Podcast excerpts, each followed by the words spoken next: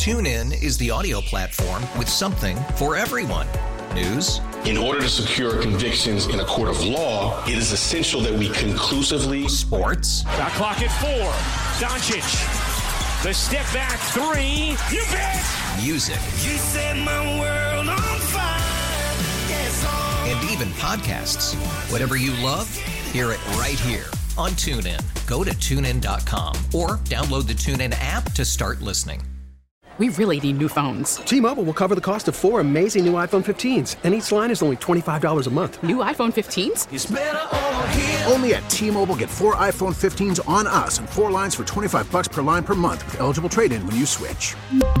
Minimum of four lines for $25 per line per month with auto pay discount using debit or bank account. $5 more per line without auto pay, plus taxes and fees. Phone fee at 24 monthly bill credits for all well qualified customers. Contact us before canceling account to continue bill credits or credit stop and balance on required finance agreement due. $35 per line connection charge applies. Ctmobile.com. TuneIn is the audio platform with something for everyone. News, In order to secure convictions in a court of law, it is essential that we conclusively sports, Shot clock at four. Doncic. The step back three. You bet. music, You set my world on fire. Yes, oh. and even podcasts. Whatever you love, hear it right here on TuneIn. Go to tunein.com or download the TuneIn app to start listening. It's better over here. After investing billions to light up our network, T-Mobile is America's largest 5G network. Plus, right now, you can switch, keep your phone, and we'll pay it off up to $800. See how you can save on every plan versus Verizon and AT&T at T-Mobile.com slash across America. Up to four lines via virtual prepaid card. Allow 15 days. Qualifying unlocked device credit service ported 90 plus days with device and eligible carrier and timely redemption required. Card has no cash access and expires in six months. I'm going to guess Jason Pinkston is blue collar, yeah? Or do you think Jason No, might he's be a got little, a little boost to him. All right. Well, Jason Pinkston, former Browns offensive lineman, joins us now on the North Olmsted Chrysler Jeep the Dodge Ram Hotline. sakes. Uh, there are plenty of. You tell me Wyatt Teller's bougie. Yeah. The man, man's wrestling alligators. There's nothing bougie about that. Look at their home. Jason, are you bougie or are you blue collar? I'm blue collar, man. Okay. Blue collar, baby. He does own a construction company. I had He- that one in my back He is pocket. from Pittsburgh too, though. Ooh, Oh is- yeah, blue collar all the way. He even says blue collar. yeah, yeah. Most most offensive linemen are. Can you think of a offensive That's a, lineman? good, that, that's a good Pittsburgh blue collar. can you think of a uh, an offensive lineman you played with that's bougie? Ooh. N- n- honestly, man, Say Alex Mack. no, no, no way. that guy is is very far Joe, from it. Joe Thomas. No, no, no, no, The butcher, Joe Thomas. If, if I had to say one that was a little bougie, but not in like a bad way, he just had very good taste and wine and Italian food. I'm gonna have to give it to my man John Greco. Oh, Johnny that is G. an upset. I would not have picked Greco. I mean, he's but- from but- but- Youngstown.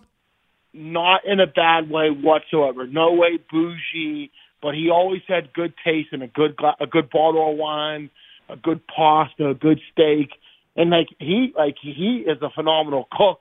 From what I found out, you know, he does a lot of cooking at home and a lot of always has a good bottle of wine, but not, nothing in a bad way with John. All right, we're totally going to clip it that it sounds like a bad one. We're going to send it to John just so we can get a little feud going here. It's the off season, Jason. I think you'll understand.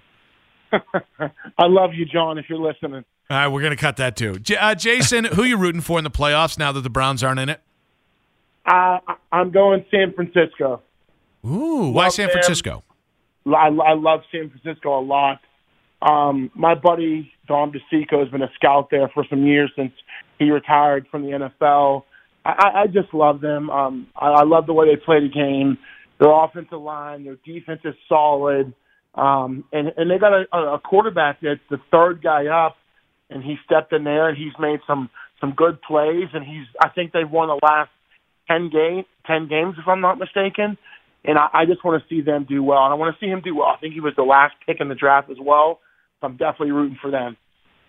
How do you think the quarterback situation is going to play out for them? Brock Purdy's played well down the stretch, but I mean, he's Mr. Irrelevant. Mr. Irrelevant. I mean, he's he's inexperienced, and I don't know. I mean, I, maybe he's the next Tom Brady for all I know. I mean, what do you what do you think? if he goes in here and and they win a couple playoff games, or or you know win a Super Bowl, or even you know get to the NFC Championship game, I think it warrants to him to stay stay on that roster. Um, you know they have an interesting situation. They got a a, a young quarterback who and, and Trey Lance who they've you know was looking forward to be in the future, and then they got Jimmy G who was a backup who's who's took them a far ways in the playoffs before as well. So that's a, I mean that's a I mean it's a good situation to have if you're them. You know you got some some good quarterbacks in your stable, and they're hard to find right now. You know so whatever the case may be, how this playoff shake out, even if Brock Purdy does go far, I think Jimmy G's I think Jimmy G is is going to be the guy who's out. Um, you know, maybe they can trade him, get some draft picks for him or something. But uh, it's a, it's a good situation for them to be in. You know, they have a couple guys that can play football. Jason, looking at the Browns here, um, Brian Flores is a candidate. He's also a candidate uh, for the head coaching job in Arizona, but here he's the candidate for the defensive coordinator job. Jerod Mayo is pulled out, which made me pretty sad. Um, there's Jim Schwartz, who's interviewed uh, Sean Desai, uh, Seattle defensive assistant. But it does feel like a lot of people in Cleveland want Brian Flores. He's the perceived favorite, uh, according to at least one reporter, Albert Breer, who's on with us. Does the defensive coordinator job, should it feel like Brian Flores or bust for us? No, because I, really do like Jim Schwartz as well for what he's done over the years, and obviously uh, Flores has done a, a nice job at some other places um, as a defensive coordinator. So, I mean, I feel like out of those two guys, you're going to get a good uh, a, a good defensive coordinator. It seems like guys love playing for them and they play hard. Um, so I, I'm rooting for either one of those guys. You know, I just you know I, I'm I'm just excited to see what someone's going to be able to do come in there and, and change that defense and get everybody playing on the same page. So you know, I really don't have a uh, say say to say that I want this guy more than this guy. I'm just open to whoever's going to go in there and make a difference, and I think either one of those guys will get that done for us. Jason, we were talking to start the show about how Kevin Stefanski doesn't give me alpha male vibes. And it's it's interesting because I've been around Brian Flores for about 30 seconds. He does. And he's also a former head coach. Do you think that should we be concerned about Kevin Stefanski's ability to to have that kind of a coach and that kind of presence in the locker room while he tries to to get the Browns out of two disappointing seasons and back into the playoff hunt? No, um, you know that kind of worried me about Stefanski as as well when I first you know learned that he was had the job. You know he's he's kind of laid back and you know you don't see him get too fired up. Like you look around the league and you know just for one, look at the coach in Detroit. He is all alpha male, and, I love that. You know I love that the the hollering and screaming and getting guys going. Um, but I think Stefanski just he's an offensive mind. He's kind of cool, relaxed you know, you know, lets things go, lets it, lets it He's even killed, doesn't get too excited, doesn't get overwhelmed. But um, I think it actually will help if we get someone in there who's kind of an alpha, alpha male. I think they'll work well together. You know, there's always those coaches on the staff who's the, you know, the screamer, the yeller, and there's those ones who are just a, you know, laid back, even, and and doesn't get too excited, don't not too high, not too low. So I, I think it'd help if we can get someone in there. I, I really do, and you know, we need a change a little bit. You know, we need to change, and I'm hoping Coach Stefanski, you know, he comes out of his shell a little bit more this year, and you know, open up and not be so, you know, a, a company man to say is how you know most most guys call it with the with the answers and the the questions and things like that. So I'm actually looking forward to it. Speaking of the alpha, um, I, have been saying this for a while. I think the defense needs somebody, whether it be a veteran, um, well, probably most likely a veteran, to come in here. You play with D'Qwell Jackson, someone like that, like a thumper in the middle that was going to get get after it a little bit. I, I just don't know that we have anybody like that. No, love D'Qwell, man. That dude was he was a worker and he was one of our leaders. You know, he was vocal in the locker room and and he played well for us. You know, it'd be I mean, we, we definitely need to add some veteran leadership to that locker room. Um, it does us well. And, you know, obviously lo- looking back on it this year, was a, you know, there was very little leadership from what I what I saw um, from those guys. And there's some, you know, there's some interesting people that are becoming, you know, free agents this year. And I, I just hope that we don't sit back and wait. And when free agency starts, we start making moves and and starting to secure some of these people. Jason, looking to the offensive line, is center or left tackle more in need of an upgrade this year?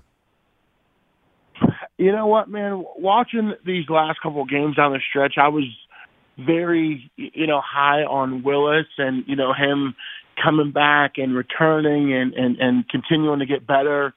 But you know, I, I feel like we definitely need to to maybe take a good look at the position at left tackle and see, you know, and, and make a really uh, a strong decision. Is, is this our guy?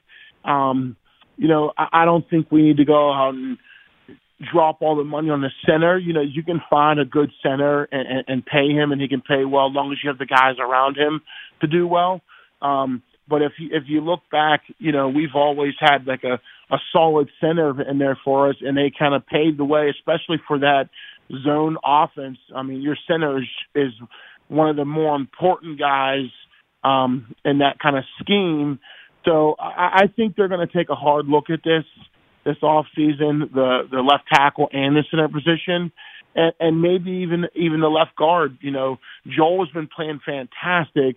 Um, but you know, this is year 11 for him. Maybe they, you know, we we don't know what he's going to do. Obviously, he's going to, uh, hopefully, he comes back and you know he doesn't retire. But I feel like once you start getting up to year 11 and and year 10 and 11 is is when you know you might want to start adding some younger people and get them ready.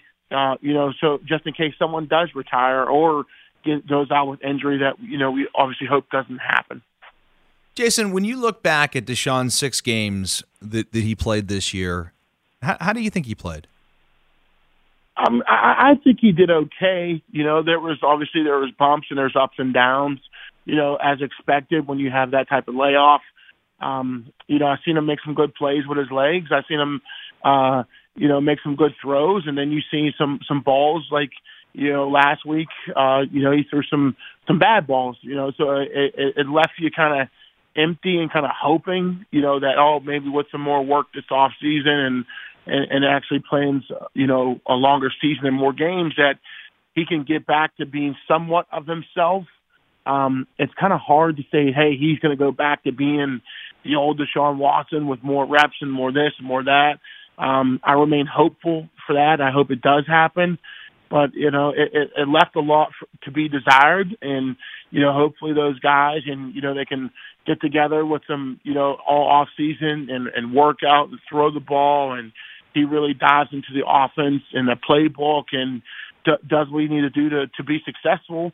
Um it, it definitely won't hurt. But i i thought overall i thought he did okay for six games. I didn't think he was a, a world beater no, by no means. You know, we lost a couple games on a stretch, not all being his fault, but you know, it's it kind of it kind of sucks. It kind of it kind of I felt like as a fan, you know, obviously one the suspension uh kind of killed kill I mean it killed our killed the season and his season. Then you know you get to see him play for six games, and it's just like uh, you were hoping just to see more, and you were hoping to, see, you know, with with the type of money we paid him, you wanted to see something like, wow, okay, next year these guys are in trouble, and I I didn't get that feeling.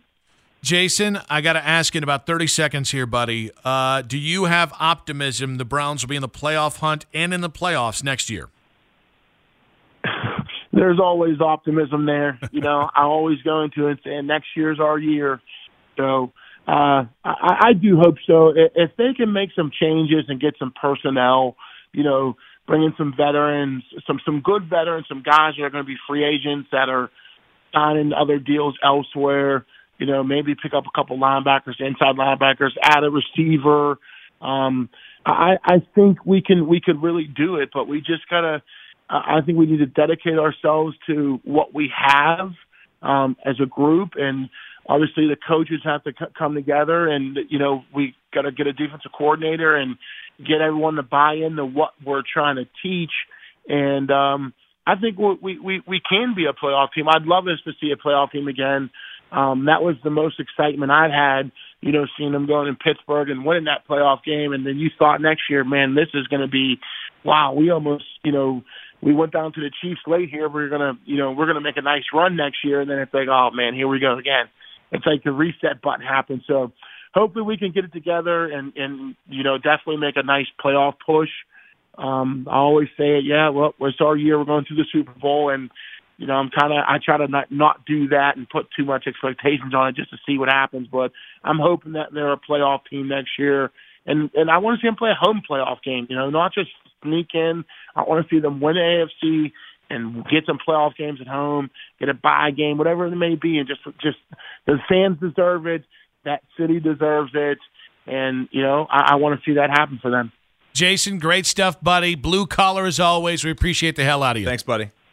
My man, have a good weekend, guys. Thank you. A lot of stuff there from Jason Pinkston just a few moments ago, Dusty, and it was interesting. That was in response to to asking the question would would Kevin Stefanski or should we be concerned about Kevin Stefanski uh, being a, being able to have a Brian Flores in the locker room? I, and I thought that was a really well thought out answer from Pink. Yeah, I'm, I'm listen. I'm concerned about it, and I don't know. I don't know Kevin Stefanski well enough to understand his personality. Is he does he have too big of an ego Mm-hmm. to accept somebody who's going to be a, a very like if you bring in a Brian Flores, he's a young Mike Tomlin. Yeah, I. Th- it's so weird. You mentioned the ego thing. I don't know if it's ego, but ego and arrogance are are fairly closely related, and I. And I don't want to do this because I think it's easy to say, "Oh, they're blue, uh, they're Ivy League guys, they're bougie, they're um, they they've got egos, they're arrogant, right?" Because I don't in the the people that I've known that have gone to Ivy uh, Ivy League schools. I'm an Ivy Leaguer myself. Bowling Green, there is ivy on the wall of one of the buildings. Check it out. But I have not found the, the overwhelming a- arrogance to to to be the thing that I take from that. Now, I also don't hang out with a lot of those people. But what I would say is, I think in Kevin Stefanski's answer, I think a mm-hmm. lot of his to to not be able to articulate a real answer to the media, there is an arrogance in that. And I thought you saw Andrew Berry's arrogance on display where when when they were asked about um man, was it analytics? Yeah, it was uh he made some mention of like you know, I, I understand that there's a misconception about that, especially in this town. And it was like, yeah. Yeah, because Yeah. we've been talking about it for I don't know eight years. And it hasn't led to a lot of wins. No, Like, I don't think there would be the pushback on analytics in the Browns organization if this was Philadelphia, who, by the way, the if second or third most analytically inclined organization in the NFL. You know why? Six years ago, they won the Super Bowl with it. yeah, Uh, Baltimore. Baltimore, 10 years ago, they won the Super Bowl with it. So I think that I thought the missed opportunity in that press conference was asking whether analytics make the decision for you or whether at the end of the day it's still a human like you, you you're it's still a football decision Right. that's just influenced by it. But you look at this and you look at where the Browns are to me it is it is Schwartz or Flores or bust. Unless there's a unless there's a door number five here, right? Because we've got Desai uh, from Seattle, we've got Jerod Mayo who pulled out. He's going to be staying in uh, in Patriot land if he doesn't get the Panthers head coach. Brian Flores, who interviewed yesterday, he's going to be interviewing for the Cardinals job, and now Jim Schwartz, who interviewed earlier this week. If those are the four candidates, I would be satisfied with either of the last two.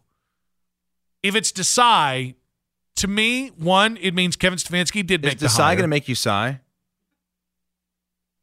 He'll make me tired. No, I'm sorry, that wasn't great. That was my bad. I will own that. That was not a great joke. But and by the way, it's not that he's friends with Kevin Stefanski. No, it's his defense was bad in Chicago. Mm-hmm. The defense wasn't great in Seattle, and he doesn't have a lot of experience, and he's not a former NFL head coach. So, whereas it's funny because we played the Joe Thomas thing earlier in the hour, or sorry, early last hour, where Joe was like, people tend to favor head coaches that are the new sexy coordinator hire and Yeah, not the- the unknown. I tend to like retread head coaches more because you can quantify like Flores is a head coach. Stephen Ross has never had a consistent winning organization in his time in Miami. Didn't matter the head coach, the GM, the quarterback, didn't matter. Why? Stephen Ross isn't a good uh, good owner. He's shady of an owner.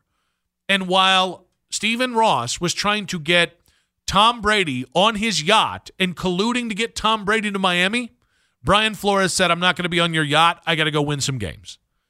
So uh, the fact that he's one game below 500, he might as well have won a damn Super Bowl in Miami. So that, but you can quantify Jim Caldwell in Indianapolis and in uh, in Detroit. You can quantify Jim Schwartz in Detroit. Yeah. By looking at the context of the organization.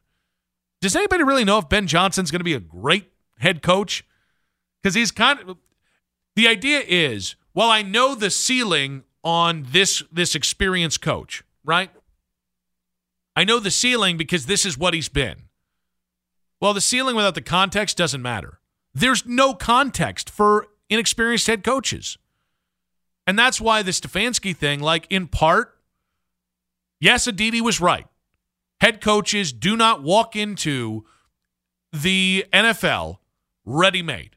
Very few guys. Like outside of like when Parcells took over the Giants. Outside like and there were a couple times in history where guys have had immediate success, but for the most part Sean McVay. it's an impossible job. like it really is. So I'm cool to say Kevin Stefanski needs to grow and get better, but this hire, this hire will will tell us worlds whether he makes the hire or they make the hire, whether whether it's Jim Schwartz or Brian Flores or Sean Desai. And it does feel to some degree to me, not to be too hyperbolic or too dramatic, it does feel like in some ways this this hire will determine will go a long way to determining whether Kevin Stefanski's here next year or not. How so? Because the right Depending head on coach, who they get. Yes, because the right the right defensive coordinator can get this defense into the top 16, and that should give you a chance with Deshaun Watson to be in the playoffs next year. Listen, The- my, my gut would tell me right now if Stefanski was picking, he, he'd hire Schwartz over Flores because Flores is more of a threat. Um, I don't. Yeah, I don't think that's. I don't think that's the wrong. That's I mean that's just a total gut opinion. I mean, Yeah. based on nothing. But Yeah. it just I, I just feel like if I was Stefanski, I probably wouldn't want someone to And- be in a role where they could they could easily slide in and take my job. and I don't think you should be disappointed if it is him. You know what I No, mean? I like Schwartz. like even it, even though at that point it feels like once a time I, I wanted Schwartz to be our head coach. was it 2020? I forget when. There's been so many. There's a part of me, I'll be honest, listen, the fan part of me is like, well, he was on that staff in 93, 94, 95, right? But then again, I do have a, a, a just lack of trust in, in Jimmy Haslam's just obsession with the New England Patriots. It's like the Sopranos, all right? It's over. Move on, to quote Forgetting Sarah Marshall. So uh, we'll get back to the Browns in a little bit here. But uh, last night, Cavaliers get the big 119 113 win over Portland. With that win, they're back in fourth place, Dustin. What's that Cavs hype panic scale meeting now? Are we back to full blown hype or are we back? Are we still somewhere in the middle? Uh, I think we're uh we're calming down a little bit. I you know, I was getting texts at halftime like, you know, Bickerstaff can't coach, Yeah. can't coach on the road. Yeah. This team's you know got no heart and the the rotations. I mean, Kev, get rid of Kevin Love. Why are we playing Ricky Rubio? These are all the like texts I got last. I do like that they played 10 last night. I did like that. And actually, you mentioned Ricky Rubio. For a guy that only played 10 minutes, he had nine points. And I thought he looked kind of smooth last night. I can't remember the Portland defender, but he had one of their big wings on him, and he drove to the basket, got right by him, got a pretty easy layup. Like, I remember that in second quarter. I it's going to be tough. I think with Ricky, there are going to be nights where he's what he was last night, and there are going to be nights where he's kind of disappears. But if if that Ricky Rubio is the aggregate that you get over the rest of the season, all of a sudden I'm even more excited because I think it's going to free up JB with the rotations a bit. And I think it's and I'm I'm hoping and it's tough because like you've only really got 20 more games until the playoffs stretch start. The next 20 games are your time to take some of these minutes off Donovan Mitchell. Yeah, If you don't do it by game 60, he's going to have he's going to be top 10. gonna gonna have a lot of tread on those tires. And on in one way, I get it because you last year they had a winning culture. I think what Donovan is trying to institute is something beyond just a nebulous winning culture. I think he's trying to establish like a uh, a championship winning culture. And how you do that is you just it, it's the way you attack every single night. And so I think I think that has led to some of the disparities on home away. I think sometimes Darius doesn't know to, know how to act because Donovan does go into I'm going to win this damn game mode. I think sometimes Evan doesn't know how to act because well, whether it's Donovan Mitchell going into hero mode or Darius Garland goes off, I think he doesn't know how to act. So like it's funny. I, I think the next 40 games, we talked about this yesterday. I think the next 40 games set up really well. I think Rubio coming back and looking good really gives me even more faith on this. Yeah. I still think there's probably a trade out there they got to make. I don't know what you give up. Tim Hardaway? I think I think Hardaway it a Hardaway for Caris LeVert deal feels like you're selling low on Caris LeVert though. Yeah, I just I would so much rather have Hardaway. But Hardaway's not. I'm like he's technically I guess now they list him as a small forward. Yeah. He's six five. So he's got yeah, I the space he hits big shots, dude. I mean, like and he's a good three point shooter, which is going to help you. yeah. But the problem is, I think that puts all the pressure on Mobley. I, I I don't know about you, but every time Caris LeVert touches the basketball, I feel like he's going to turn it over. Clench a little bit. Yeah, pucker. Yeah. Yeah. I'm like, oh, it's going to be. A, he's going to bounce it off somebody's foot. I think it's in his head now too. I think Am I am I not, am I wrong? no. I don't think you're wrong. Okay. I, I think we're at the point where it's in Caris's because I think every fan feels it, and I think some of this is he's just never paid off because of what happened last year, the injury after getting traded for. Like he's just never paid off what you wanted him to be. And it, I think I think inevitably you are going to have to sell low on him. You're going to have to trade him to somebody for somebody with a longer contract, uh, take on what is perceived as a bad contract, but for a player who's going to fit more the style of what you need. Tim Hardaway Jr. I actually think is is pretty because of that three point shooting ability. I think he'd hmm. go really far in your starting lineup, and then you have Okoro as kind of your, your it's Okoro and Mobley trying to stop the the big the big stretch four kind of guys in the playoffs. It was interesting because you don't win that game without what Evan Mobley gives you in that fourth quarter. And I think last night in the fourth quarter was a great reminder of of why it's worth it to be patient with Evan Mobley. Because that was a dominant defensive performance and even though the offense isn't where we want it to be just yet, Dusty, Yeah. every time he has one of those games, whether it's in the post or even if you kind of see it more out on the perimeter where he takes somebody on and and and kind of gives them hell, that to me is where his value is going to be in in the short term. By the way, how about the um, the little connection with him and Allen, the alley oops back and forth to each other? I know.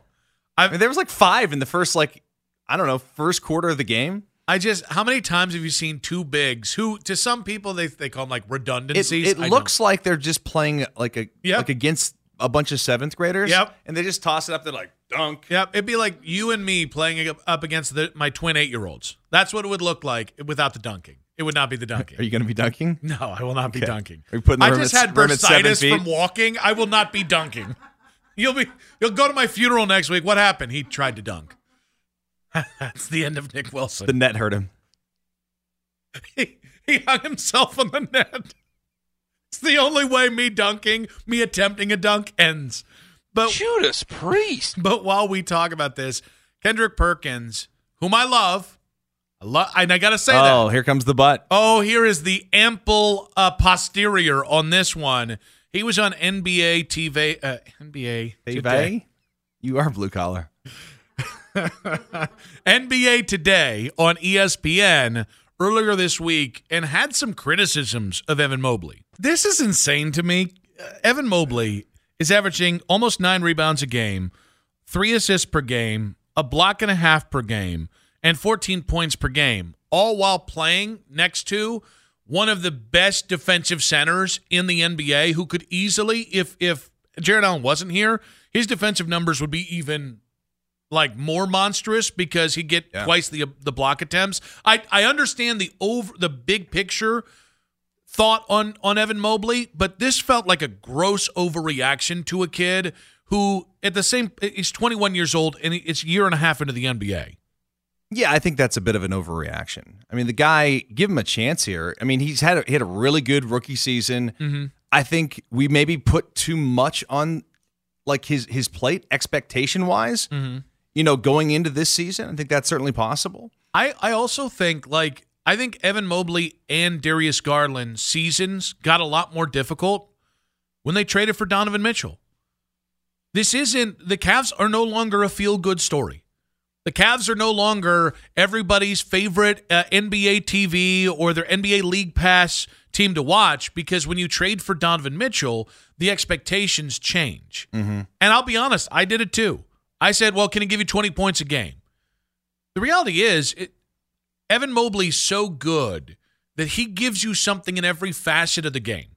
So even, and I, I, I, I want to say, I heard Lima say it today, talking about Evan Mobley being a little uh, uncertain on the offensive side of the ball with some of the shots he's taking right now. Totally agree. But at the same point, still fine for lobs. At the same point, still a uh, a really really high level defender at points, dominant defenders we saw last night. Mhm. Great passer, great rebounder. Like, I just think it might be possible that when you bring in Donovan Mitchell and how the ball moves changes, I think it also might have. I don't want to say stunted his growth, but stunted the offensive scoring number growth. I think that's fair. And and that should be okay. Like if it takes Evan Mobley one extra year to to be Chris Bosh or Kevin Garnett. Got by the way, Kevin Garnett was not Kevin Garnett his first year. Chris Bosh was a really good player on a piss poor team. Okay, like everybody that we talk about in comparison to him, unless it's Bill Russell, didn't have to be the guy Right away. year one. And by the way, he doesn't have to be the guy. He just has to be one of the Cavs' four best players this year, which he has been. So, to some degree, because it's not just Kendrick Perkins, I think a lot of Cleveland NBA Twitter is impatient with Evan Mobley, and I think you're off your friggin' rocker.